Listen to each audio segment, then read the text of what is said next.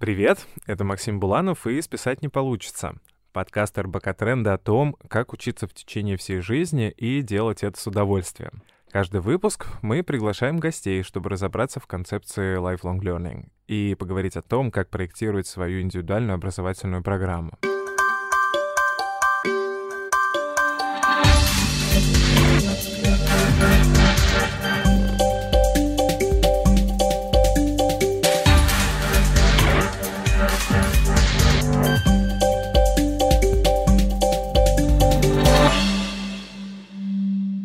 Кстати, это завершающий эпизод первого сезона подкаста. Мы говорили о многом за прошлые выпуски.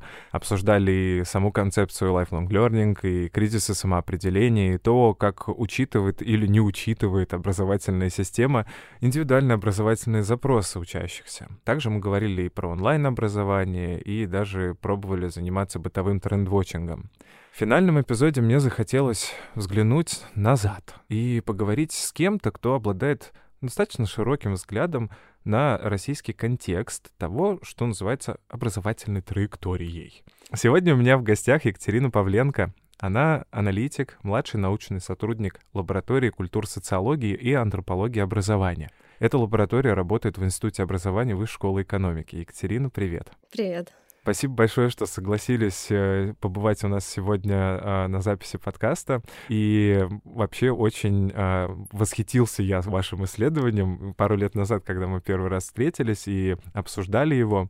Для наших слушателей давайте начнем разговор, с, собственно, с матчасти. А, что за исследование такое, которое вот называется «Траектория в образовании и профессии»? Я знаю, что оно длится уже порядка 8 лет, а то и уже 9 на момент 2020 mm-hmm. года.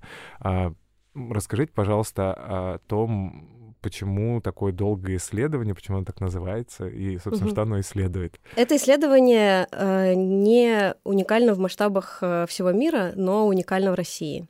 Такие исследования начали делать э, в США и Великобритании э, еще в 70-х э, и 50-х даже годах, когда, собственно, поняли, что недостаточно так называемой срезовой информации о траекториях, когда мы просто опрашиваем в какой-то момент времени какую-то когорту о том, где они учились, какой у них там статус, какие характеристики и где они на, на текущий момент. Ну, нужно понять именно то, как разворачиваются траектории, то есть что, зачем идет, в какой момент какое событие происходит, и в какой момент э, меняются обстоятельства какие, и самое, что ценное в этих исследованиях, это то, что они позволяют установить связь текущего момента с тем, что было э, в каком-то прошлом моменте. И у нас есть информация довольно полная про эти моменты в прошлом, собственно. Такие исследования обычно делаются не э, единичными, то есть э, такие когорты э, набираются с какими-то интервалами, и мы надеемся, что вот та когорта, которую мы сейчас отслеживаем, э, мы ее продолжим отслеживать, но э, в какой-то момент мы сможем открыть новую Э, панель, так называемая, называется панель, чтобы уже посмотреть более детально на, там, например, более современных ребят. Потому что действительно, те ребята, которых мы э, изучаем сейчас, впервые мы э, их э, опросили в 2012 году собственной угу. анкетой, которую мы сами разработали. Но мы взяли для того, чтобы ну, в качестве стартовой как бы выборки, мы взяли тех ребят, которые участвовали в международном сравнительном исследовании TIMSS математических компетенций. То есть, что я понял, вообще во всем мире исследовать э, то, как живут люди и учатся, начали давно. Да, не только учатся, эти исследования называются, просто называются панельными, например, исследованиями, и туда входят вопросы не только про образование. И, в частности, они очень популярны для изучения каких-то вот сейчас современных эффектов здоровья. Угу. И благодаря тому, что многие исследования начаты еще в 70-х, например, годах, сейчас, Ого. сегодня мы можем и говорить о данных, а, например, того, что влияет на жизнь в старости. Угу. Только сегодня мы можем о них говорить, Спустя потому что у нас, лет, да, потому да? что у нас есть эти данные. Если бы мы эти данные не запустили, сбор этих данных угу. еще тогда, сейчас мы об этом бы не могли говорить. Так что да, эти исследования существуют во всем мире. И отдельно среди них выделяются именно исследования, связанные с образованием и профессиями. А когда вот вы говорите когорта, это синоним, это как контингент какой-то, или когорта это просто э, определенное количество людей, э, там пользователь 1, 2, 3, 4, 5, 6, 7, и вы за ними следите? Видите? Когорты, да, это группа людей, э, выбранная по определенному признаку. Например, это могут быть все дети, рожденные там какого-то числа Великобритании, угу. попадают в это исследование. Ну, естественно, среди тех, чьи родители согласились на то, что они туда в это исследование попадут. И потом, соответственно, их отслеживают. Про эти исследования мы, в принципе, могли слышать, потому что про них часто пишут э, в газетах, в журналах. Э, там вот, прошла очередная волна Пизы или Тимсов, и Россия заняла какое-то там грустное место. Или там наоборот, мы по сравнению с, там, с позапрошлым годом, Россия поднялась в этом рейтинге, а вот там э, Сингапур обогнал Финляндию, там, например. То есть мы, в принципе, можем читать про эти исследования, потому что они достаточно популярны, и, не знаю, мне кажется, это такое, как Евровидение в образовании чуть-чуть. Очень интересная метафора и очень хорошая, да, мне тоже нравится. Э, это действительно, это очень известное исследование, э, особенно ПИЗа, потому что она позиционирует рассматривается как исследование именно компетенций, а не э, там каких-то знаний, которые должны быть в учебной программе, uh-huh. а универсальных компетенций, которые э, дети могут применять дальше потом в обычной жизни.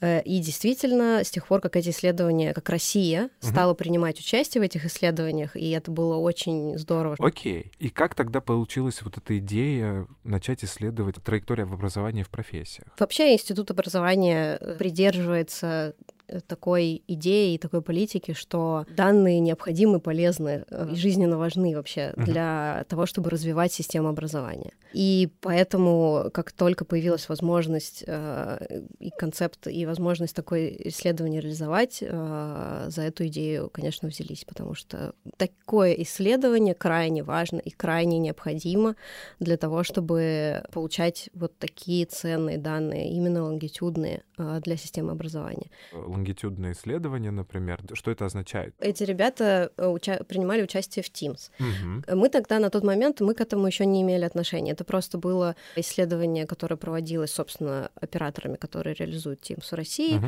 Но у нас получилось потом подсоединиться к этому угу. исследованию и найти тех же самых ребят и uh, уже э, как бы надстроить над uh, этой выборкой uh, свой лонгитюд. Угу. То есть э, получилось так, что есть 5000, условно скажем, ребята, а в исследовании принимает 5000 примерно э, школьников, ну, на тот момент школьников, и, как я читал на сайте про исследование, из 42 регионов страны. То есть это почти половина субъектов федерации нашей.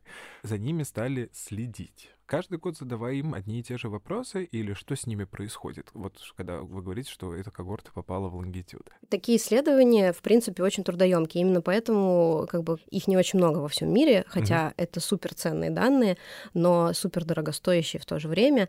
И в России, в принципе, лонгитюдных данных не очень много, но есть, например, российский мониторинг экономики и здоровья. Угу. Наше исследование траектории образования профессии, оно отслеживает именно образовательные траектории. И мы каждый год разрабатываем опросник, в котором добавляем каждый раз вопросы, которые актуальны, например, на текущий момент. Плюс а, мы туда можем добавлять какие-то вопросы, связанные с а, исследовательскими какими-то нашими интуициями. То есть для того, чтобы изучить какой-то тот или иной аспект. Например, когда наша когорта еще училась в школе, добавляли вопросы в анкету по а, изучению образовательной среды. Угу. Поскольку этот проект такой большой и сложный, мы сотрудничаем с разными другими центрами и внутри института института образования и внутри Высшей школы экономики, которые занимаются какими-то своими отдельными темами. Например, Центр изучения общего дополнительного образования а, Пинского, он занимается школой, поэтому они могли включать какие-то вопросы, связанные именно со школой, со uh-huh. школьной средой, в чем мы, может быть, не так глубоко разбираемся, но тем не менее. Каждый год анкета конструируется, и благодаря нашим а, партнерам э, и операторам тоже исследования Фонда общественного мнения, uh-huh. мы, собственно, связываемся с нашими нашими информантами и э, предлагаем им пройти этот опрос. Получается, что сейчас э, этим ребятам порядка 22 лет? Да, от 22 до 24, но в среднем, в среднем где-то так. А о чем вы их спрашиваете? У нас есть э, базовая секция анкеты, которая связана именно с траекториями. Ага. Мы всегда спрашиваем о том, где они как бы в данный момент находятся. И, например, в образовании то есть где вы сейчас учитесь, что это за образование, какое на данный момент у вас законченное образование, какие у вас планы, тоже отдельная секция именно про планы, что планируете ли вы получать еще какое-то образование дальше, какое вообще в принципе образование вы хотели бы получить. То же самое спрашиваем про работу. Соответственно, чем старше они становились, тем более актуальным и большим становился этот раздел uh-huh. в анкете. Э, где вы работаете, какой опыт работы, разные-разные вопросы про работу, вплоть до э, примерной заработной платы, отрасли и так далее, плюс планы тоже. И также про семью тоже, и текущий момент, и планы. Все остальное отводится под э, дополнительные разные вопросы, связанные с какими-то дополнительными темами. Плюс у нас всегда есть вопросы, связанные с э, так называемый э, социально-демографический блок в анкете. Он тоже всегда присутствует. Он оценивает не только в нашем исследовании, но в принципе в социологических опросах, как правило, он есть. Социально-экономическое положение позволяет оценить э, человека на данный момент. Ух, мне кажется, если кто-то из наших слушателей сомневался, надо ли идти заниматься исследованиями, мне кажется, что может появиться вдохновение. Тоже звучит очень сложно и очень интересно. Во всяком случае, я сейчас задумался в очередной раз, почему я не занимаюсь такими интересными вещами. Но поскольку я не совсем исследователь, э, предлагаю перейти к основному блюду. Что вы узнали? А, это, конечно, общий вопрос. Попробуем немножко его, конечно, распространить, да? Есть ли, ну, во-первых, занимаетесь ли вы э, интерпретацией, или вы только сбором данных занимаетесь, а интерпретируют люди в других центрах? Ну, смотрите, мы занимаемся интерпретацией тоже, и я конкретно тоже занимаюсь интерпретацией. Тут я должна два момента добавить. Во-первых, помимо того, что у нас есть вот этот опрос, где мы собираем статистические данные, uh-huh. которые хранятся э, в виде, собственно, баз данных, там, в статистических программах специальных форматов, у нас есть э, дополнение к этой выборке, где мы с очень маленьким процентом выборки, но это получилось около сотни человек все равно, uh-huh. мы проводим интервью. Uh-huh. Мы с ними беседуем э, не так часто, как в основной выборке, а, примерно раз в два года. Встречаемся уже непосредственно мы, то есть без оператора, а мы сотрудники лаборатории, общаемся с некоторыми информантами лично, где они могут более свободной форме, э, своим языком э, рассказать, собственно, что угу. они думали, как они принимали какие-то решения, что они думают по поводу их последствий э, и своей текущей ситуации. Угу. И второй момент это то, что наше принципиальное решение относительно данных, которые мы собираем статистических, это то, что они открыты для использования. Любой исследователь может обратиться к нам и получить эти данные для своей работы, потому что это данные очень насыщенные, и с ними ними можно очень много чего сделать, много очень из них э, информации получить. Это открыто для работы uh-huh. всех исследователей. То есть мы не как бы не сидим на этих данных. Есть ли какой-то, наверное, общий паттерн, как uh-huh. человек вообще формирует свою траекторию? Одна из наших ключевых тем, которые мы э, пытаемся раскрыть с помощью наших данных, это тема неравенства. И она как раз имеет прямое отношение к тому, как, э, собственно, люди принимают решения. Социологический взгляд, такая социологическая перспектива, она позволяет увидеть вещи, которые сами люди не замечают, э, пока не делают, пока не делают выборы, принимают свои решения. Что мы увидели? Что вот этот способ э, видеть вообще, э, что ты видишь вокруг себя как доступное для себя, что ты видишь как возможности, что ты видишь как места образования вообще подходящие для тебя, оно очень отличается в зависимости от того, в каком контексте находится человек, uh-huh. в какой социальной ситуации он находится. В частности, один из факторов, который мы изучали пока что больше всего, это, например, уровень образования родителей, как такой прокси социального статуса. Uh-huh. И мы знаем, что есть этот социальный статус, социальное положение, вот пока что таким только прокси измеренное, да, потому что, понятно, социальное положение — это очень сложный конструкт, можно по-разному изучать, измерять, но тем не менее, он влияет на выбор но как? Э, есть теория, которая говорит о том, что неравенство э, действует двумя путями. Uh-huh. Первый путь это, допустим, прямой такой путь, когда есть просто более обеспеченные родители, которые могут больше возможностей дать ребенку, больше количество кружков, платные кружки, которые, по, понятно, по умолчанию закрыты для тех, у кого нет средств для того, чтобы оплачивать какие-то образовательные возможности, включая репетиторов да. или включая, например, дорогу до школы, потому что это для многих тоже оказывается значимый фактор. Можешь ли ты довести ребенка до школы, которая лучше, чем какая-то другая школа. И поэтому, например, э, дети э, из таких семей более обеспеченных получают более высокие оценки. И мы знаем, что более высокие оценки, естественно, обеспечат тебе с большей вероятностью более как бы благополучную траекторию. А, соответственно, если у тебя невысокие оценки, то ты не можешь рассчитывать на, на поступление в университет. Но есть другой путь, которым неравенство воздействует. Это воздействие различается при одинаковых оценках. Угу. Мы возьмем двух детей, у которых одинаковые оценки, и по уровню оценок, по уровню их знаний мы не можем предсказать, да, каким путем они пойдут. И тогда неравенство влияет на именно выбор угу. то, как люди видят свои возможности и что они выбирают. И дети, у которых родители из менее ресурсных семей, у родителей ниже уровень образования, они принимают другие решения и по-другому, чем те дети, э, которые из семей с более высоким уровнем образования и с более высокими ресурсами, самыми разными ресурсами. Uh-huh. То есть они могут очень по-разному пониматься, это могут быть и просто зарплаты, но это может быть, например, и э, статус родителей на работе, там, насколько у них ответственная работа, uh-huh. требующая там каких-то знаний широких или там... Здесь есть уточняющий вопрос. Когда вы говорите «вижу возможности», это про что человек ну, навигируется в возможности, что ты можешь сюда, хочешь туда, пойди, хочешь э, это, хочешь это, тебе все возможно. И получается, что если человек не видит возможности, то есть он не знает, как бывает. Или же человек не видит возможности из серии «Ой, это не для меня».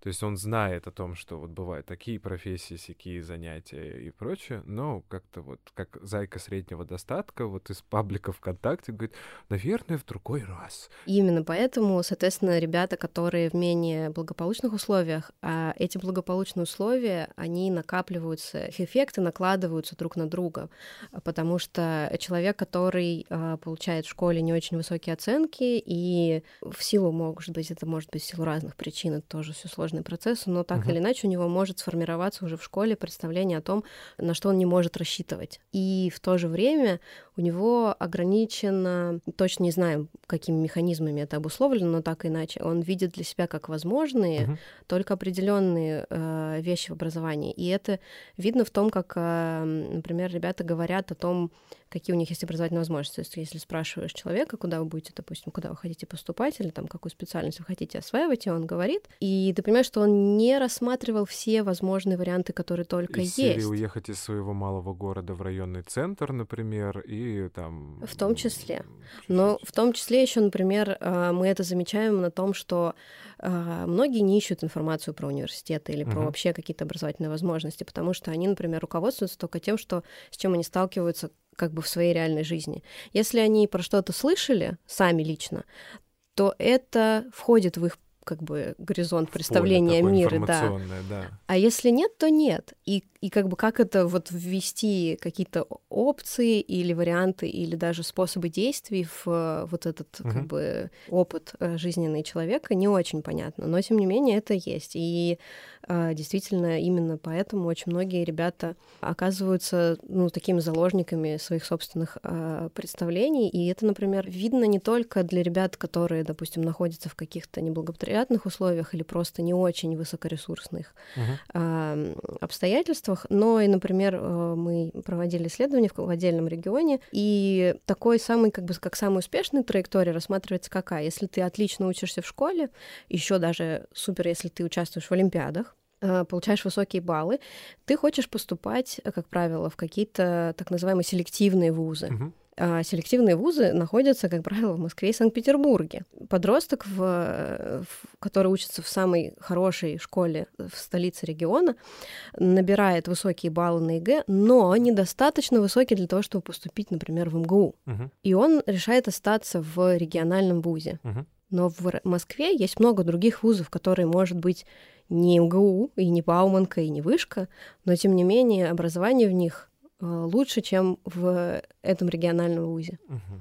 Но подросток не видит этого. Почему-то как бы их представление об образовательных возможностях ограничено. Вот если Москва, то только селективные вузы, угу. а если нет, то вот я здесь чё буду учиться. Туда, собственно, да. Если не МГУ, что ехать-то в Москву? Там дорого, страшно, незнакомо. Ну, я сейчас специально э, попроще говорю, да, но как будто бы логика такая, да?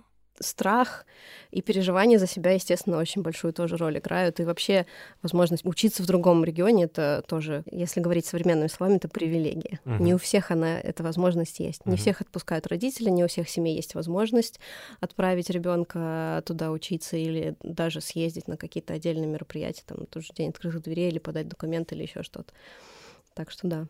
Ну и плюс еще, наверное, а, сюда добавляются другие категории образовательных возможностей, например, стипендии или какие-то гранты или какие-то поддержки, да, что я могу не знать об университетах там и об их программах, но при этом даже если я о них не знаю и целюсь только в селективный университет, если бы я знал о каких-то еще дополнительных возможностях, там не только Олимпиаду выиграть, но и серии там получить какой-то там спонсорство, я не знаю. Ну, хотя что-то я не уверен, что в России у нас вообще распространена эта практика каких-то стипендий, грантов. Но если бы о них знать, то это тоже могло бы помочь человеку, по сути. Даже сейчас существует довольно много разных возможностей, в том числе связанных, например, с помощью в выборе. Угу. Многие же не, не могут, не знают, как сориентироваться, как выбрать, как найти лучший факультет по своей специальности. Там тоже начинаются разные такие искажения преломления, потому что начинается непонятности с тем, а, лучше пойти в хороший вуз брендовый, угу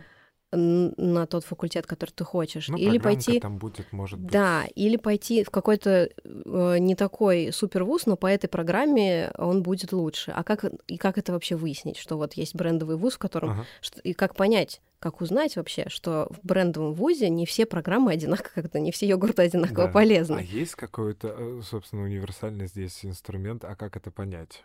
Может быть, его как бы и, и нет? Но тут, например, важен, например, поиск информации. Вообще uh-huh. сам факт поиска информации и умение ее оценивать. Uh-huh. Вот э, этого очень не хватает, и даже сами ребята об этом говорят. Несмотря на то, что э, они вроде как есть, например, базы вузов или просто сайты вузов, но они до сих пор очень сильно отличаются по наполненности, по качеству информации, потому что каждый вуз начинает писать, что у них самые лучшие факультеты, самое интересное обучение и так далее. Mm-hmm. И э, школьники и подростки, они вообще-то не такие э, дураки, как нам иногда хочется думать. Они прекрасно видят, э, э, что это недостаточно достоверная информация, они прекрасно видят всю эту игру, что им пытаются что-то продать, а, что на самом деле может оказаться вообще непонятно чем.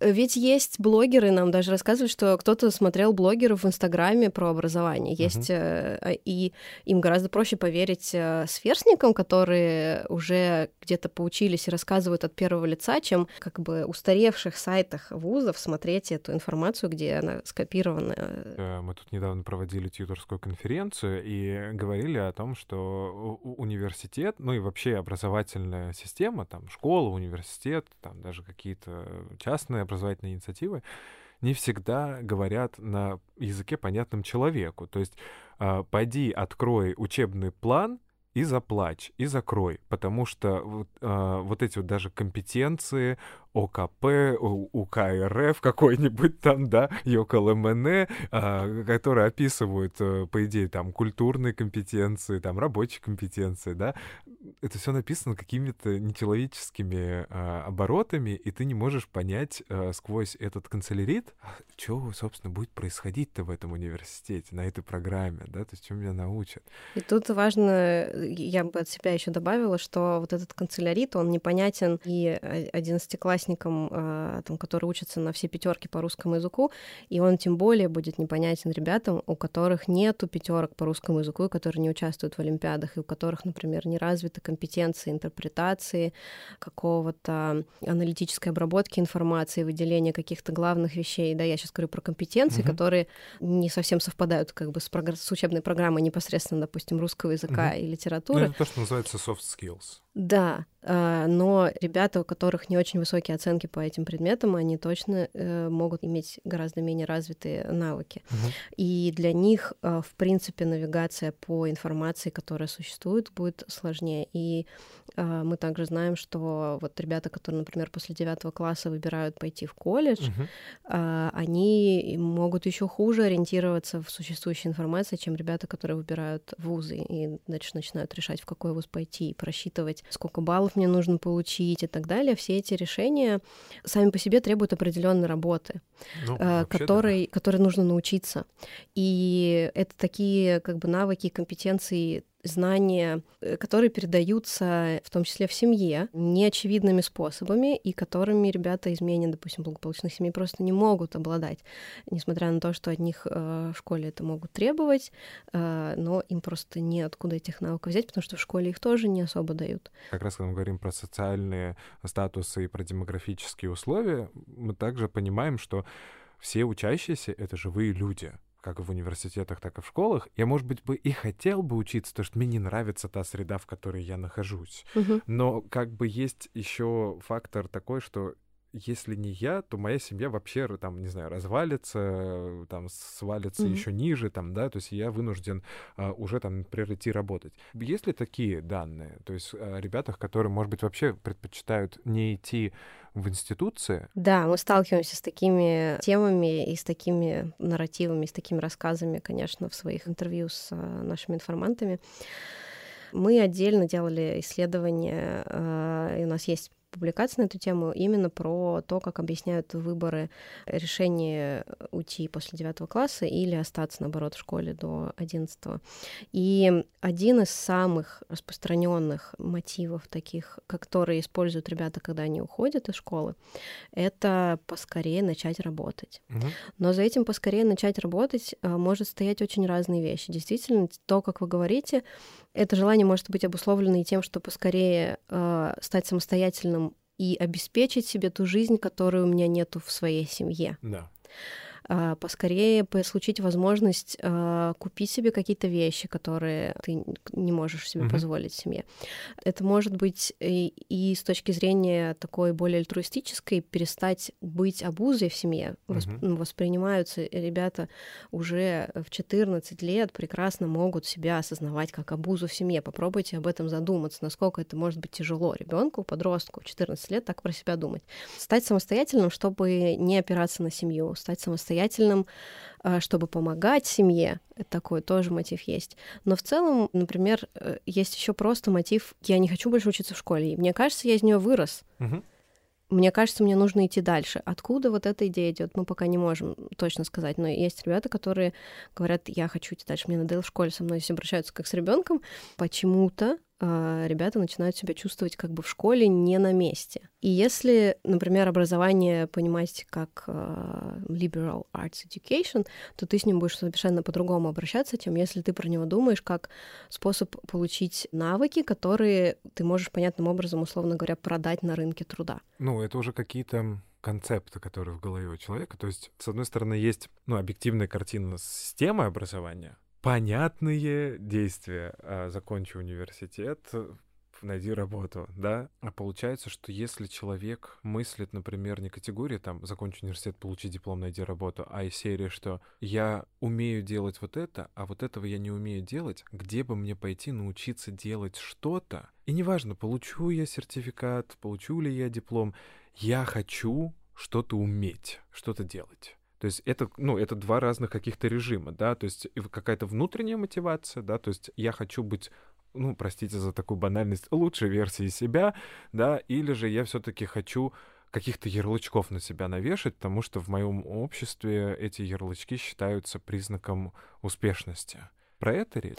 В том числе про это, потому что мы также сталкиваемся с идеей о том, что родители, например, начинают настаивать на том, чтобы человек закончил получать образование по специальности, на которую он поступил, но в которой разочаровался.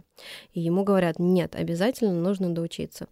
Это действительно какие-то коллективные социальные представления об образовании, о том, что оно дает. Но это в большой степени черный ящик, потому что при этом никто не обсуждает э, какие-то конкретные содержания образования, и реакция на это очень эмоциональная. Просто доучись, потому Мгм. что иначе нам страшно, мы не знаем, что с тобой случится, там, возможно, случится какая-то вообще катастрофа, все ужас и кошмар. И в том числе поэтому, например, э, нет у нас идеи, не, она не признана как нормальная идея брать себе так называемый gap year, Мгм. пустой год, год на подумать. Просто страшно, где я окажусь, я буду не в школе, и не в университете, и не в колледже, непонятно где, не на работе. А такое очень просто людям просто страшно это представить. Меня обвиняют в том, что я бездельник. Еще в армию заберут, но если парней. Собственно, ну, это такой драйвер, да, когда ты точно знаешь, чего ты не хочешь а, для себя в своей жизни, да. Ты не хочешь порицания родственников, ты боишься попасть, там, не знаю, в плохую компанию, а, потому что, конечно же, если ты не под присмотром системы, то, ну, мы тебе не верим. То есть я, как педагог, слышу в этом, ну, базовую историю про недоверие к человеку, к самому. Ну, то есть, если я понимаю мозгом, что да, тебе сейчас, наверное, лучше в твоей ситуации взять время на подумать, но мне так за тебя страшно, что я не разрешу тебе это сделать, ну, там, как родственник или как э, член, члены твоего сообщества, там, да, там, не знаю, там, соседи, семья, там, кто там, друзья, что давай-ка мы забьем на твое желание, на твою фрустрацию, и ты, пожалуйста, домучай себя, а потом иди к психотерапевту со своим дипломом там, да, и, и думай, на что ты потратил эти годы жизни. Тут э, это отдельно интересный вопрос, откуда такие как бы фобии, табу, представления о, о жизни вообще, как она работает, э, откуда они возникли, но они существуют. Действительно, есть такое давление, что обязательно нужно закончить образование, иначе непонятно что. Но угу. в основном э, иначе у тебя будет плохая работа, плохая зарплата. Если сравнить нарратив, этот рассказ, как бы вот эту историю, которую да, люди друг другу рассказывают о том, что надо, конечно, надо получить образование, да, надо доучиться, как нельзя же валандаться там или угу. э, разные какие-то такие штуки. Если мы посмотрим на реальность потом, собственно, на траектории, то мы увидим, что по факту все равно в итоге человек, который отучился на специальности, которая там ему неинтересна, естественно, он учиться будет уже не с такой, э, не с таким рвением, как на той специальности, которая была бы ему реально интересна. Угу. И потом он не пойдет работать по этой специальности, а если пойдет, то это будет неинтересна ему работа, и, соответственно, опять же, он не будет и удовольствие получать, и пользы достаточно приносить. Э, например, попадет в цикл переобучения какой-то, то есть он не выйдет, на самом деле, сразу после этого на работу. Угу. И это само по себе, конечно, неплохо. Вот это давление и прессинг очень сильный с тем, что надо получить какое-то образование, и оно будет потом навсегда. И эту профессию, которую ты получишь, очень важно ее сейчас правильно выбрать, и поэтому все э, старшеклассники, которые в одиннадцатом классе пытаются понять, какой ЕГЭ сдавать, uh-huh. какие экзамены, uh-huh. какие экзамены сдавать, куда поступать, для них это огромный ужас и кошмар, и они все начинают стрессовать, не только потому, что они боятся не поступить или там не добрать баллов, но и потому, что, боже, если я вдруг неправильно выбрал, если я вдруг поступлю, оно окажется мне интересно, что же я буду делать? не сможем. Переиграть вообще ничего не сможем. Так вот, это совершенно отличается от, собственно, идеи, lifelong learning. Да а во-вторых, от а, современного окружающего нас мира, потому что уже даже на уровне международных организаций зафиксировано, что современный мир не такой, в котором ты можешь выбрать профессию один раз, и ты будешь в этой профессии потом работать. Uh-huh. И рынок труда меняется в плане, что меняются паттерны трудоустройства. И меняется мир профессий, сами профессии меняются, они гораздо быстрее меняются, сменяют друг друга, от людей начинают требовать совершенно разных компетенций других. Ты не будешь работать по одной профессии всю свою жизнь и как бы последовательно просто идти по, как говорится, карьерной лестнице в этой угу. профессии, да, не что и, и, и, и дойдешь до вершины, и как бы будет тебе счастье. К сожалению, такая простая как бы картинка мира в реальности сейчас не отражается и не соответствует ей. Есть ли все-таки какие-то герои исследования, которые могут зваться lifelong learnerами? То есть есть ли такой вот среди этих там пяти тысяч там человек, те, кого можно было бы сказать, о, мы видим в, вот в этих э, информантах lifelong learnerов?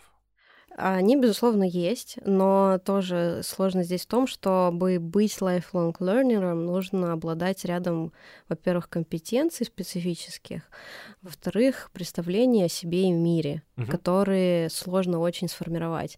А, опять же, в современном мире, в современной школе, особенно если ты не учишься на все пятерки и вообще как бы не молодец по критериям системы. Угу. Потому что система очень большое влияние оказывает на формирование представлений э, о себе у людей. И чтобы быть lifelong learner, нужно чувствовать себя, скажем так, уверенно и как бы стоящим на своих собственных ногах, что ты можешь принимать решения, ты можешь справиться с последствиями этих решений. Ну, то есть это не какие-то психологические черты, которые вот ты с ними родился, и они у тебя либо есть, либо нет. И, естественно, это совсем не так. Э, это наши современные как бы обстоятельства и, и социальные, и институциональные, то, как общаются с детьми в семьях, и в школах, и в разных других средах, они не включают никакой вот такой работы. И э, у детей из более благополучных семей, э, получающих более высокие оценки, больше шансов стать э, как бы более уверенными в себе, чем у детей, которые всеми этими ресурсами не обладают. Э, хотя сами по себе оценки не должны, в принципе, говорить о том, на что человек может рассчитывать или нет. То есть не должно быть такого, что ребенок, который учится на тройке или там четверке по каким-то предметам, что это значит, что он не может себя увереннее чувствовать в своей жизни и не может принимать каких-то решений, и не может рассчитывать на то, что его решения будут иметь какой-то эффект. Понятно же, что так не может. Ну, как бы я когда это формулирую, это звучит как какой-то э, совершенно неприемлемое высказывание. Не может такого быть, что человек, который учится на тройке, не может себя чувствовать уверенно в жизни и вообще построить свою жизнь так, как хочет хотелось бы, чтобы ребята могли себя чувствовать более уверенно в своей жизни, чтобы именно они могли принимать решения, э, чтобы они без страха и сомнений могли искать информацию и не переживать за то, угу. что они куда-то не туда поступят, а понимать, как искать способы и понимать, как они могут исправлять ситуацию или принимать какие-то следующие решения, и вообще, что не катастрофа. Екатерина, внимательные слушатели э, могли обратить внимание на то, что в том, что вы рассказывали, есть отсылки к нашим предыдущим выпускам. Много перекликающихся мыслей. Мы разместим все дополнительные ссылки на публикации, материалы на страничке РБК Тренды, поэтому, друзья, пожалуйста, загляните, почитайте. А, это, мне кажется, будет очень увлекательно. Но мне остается сказать, что это был завершающий эпизод этого сезона. А в течение 10 выпусков мы общались с философами, практиками образования, лайфлонг-лернерами, чтобы дать э, такую широкую картину, что из себя вообще представляет сегодня концепция lifelong learning. Каждый эпизод мы посвящали определенному аспекту, а, который родился из идей того, что называется дидактика. То есть мы говорили о целях, о стандартах, о формах получения образования, обсуждали место человека в системе индустрии, общались с теми, кто сегодня создает образовательные программы или помогает учащимся улучшать свой образовательный опыт. Я хотел бы отдельно поблагодарить команду, которая работала на этом сезоне. А над выпусками мы работали большой группой людей. Это редактор Андрей Абрамов, это звукорежиссер Павел Афанасьев, это продюсер Гоша Рудаков, ассистенты продюсера Даша Масленко и Влад Арапов, и ваш покорный слуга Максим Буланов. Я был ведущим. Я напомню вам, друзья, что списать не получится. Поэтому э, надеюсь, что эта фраза, от которой мы обычно впадаем в ступор на каждом экзамене, могла а, обрести для вас некоторый новый смысловой оттенок за время нашего подкаста. Каждый из нас уникален, и единственный верный путь — это быть самим собой. Вот в чем я убедился за эти 10 выпусков. Чего я вам от души желаю. Ну, а если вы вдруг в какой-то момент о чем-то засомневаетесь, вы возвращайтесь к нашим прошлым эпизодам нашего подкаста. Они доступны будут, надеюсь, что всегда, пока есть интернет, а, в Apple Podcasts, а, в SoundCloud, в CastBox, в Яндекс.Музыке и в любом другом приложении, где вы нас слушаете. Я вам желаю а, отличной учебы и до встречи. Всего доброго. Thank you. We'll be.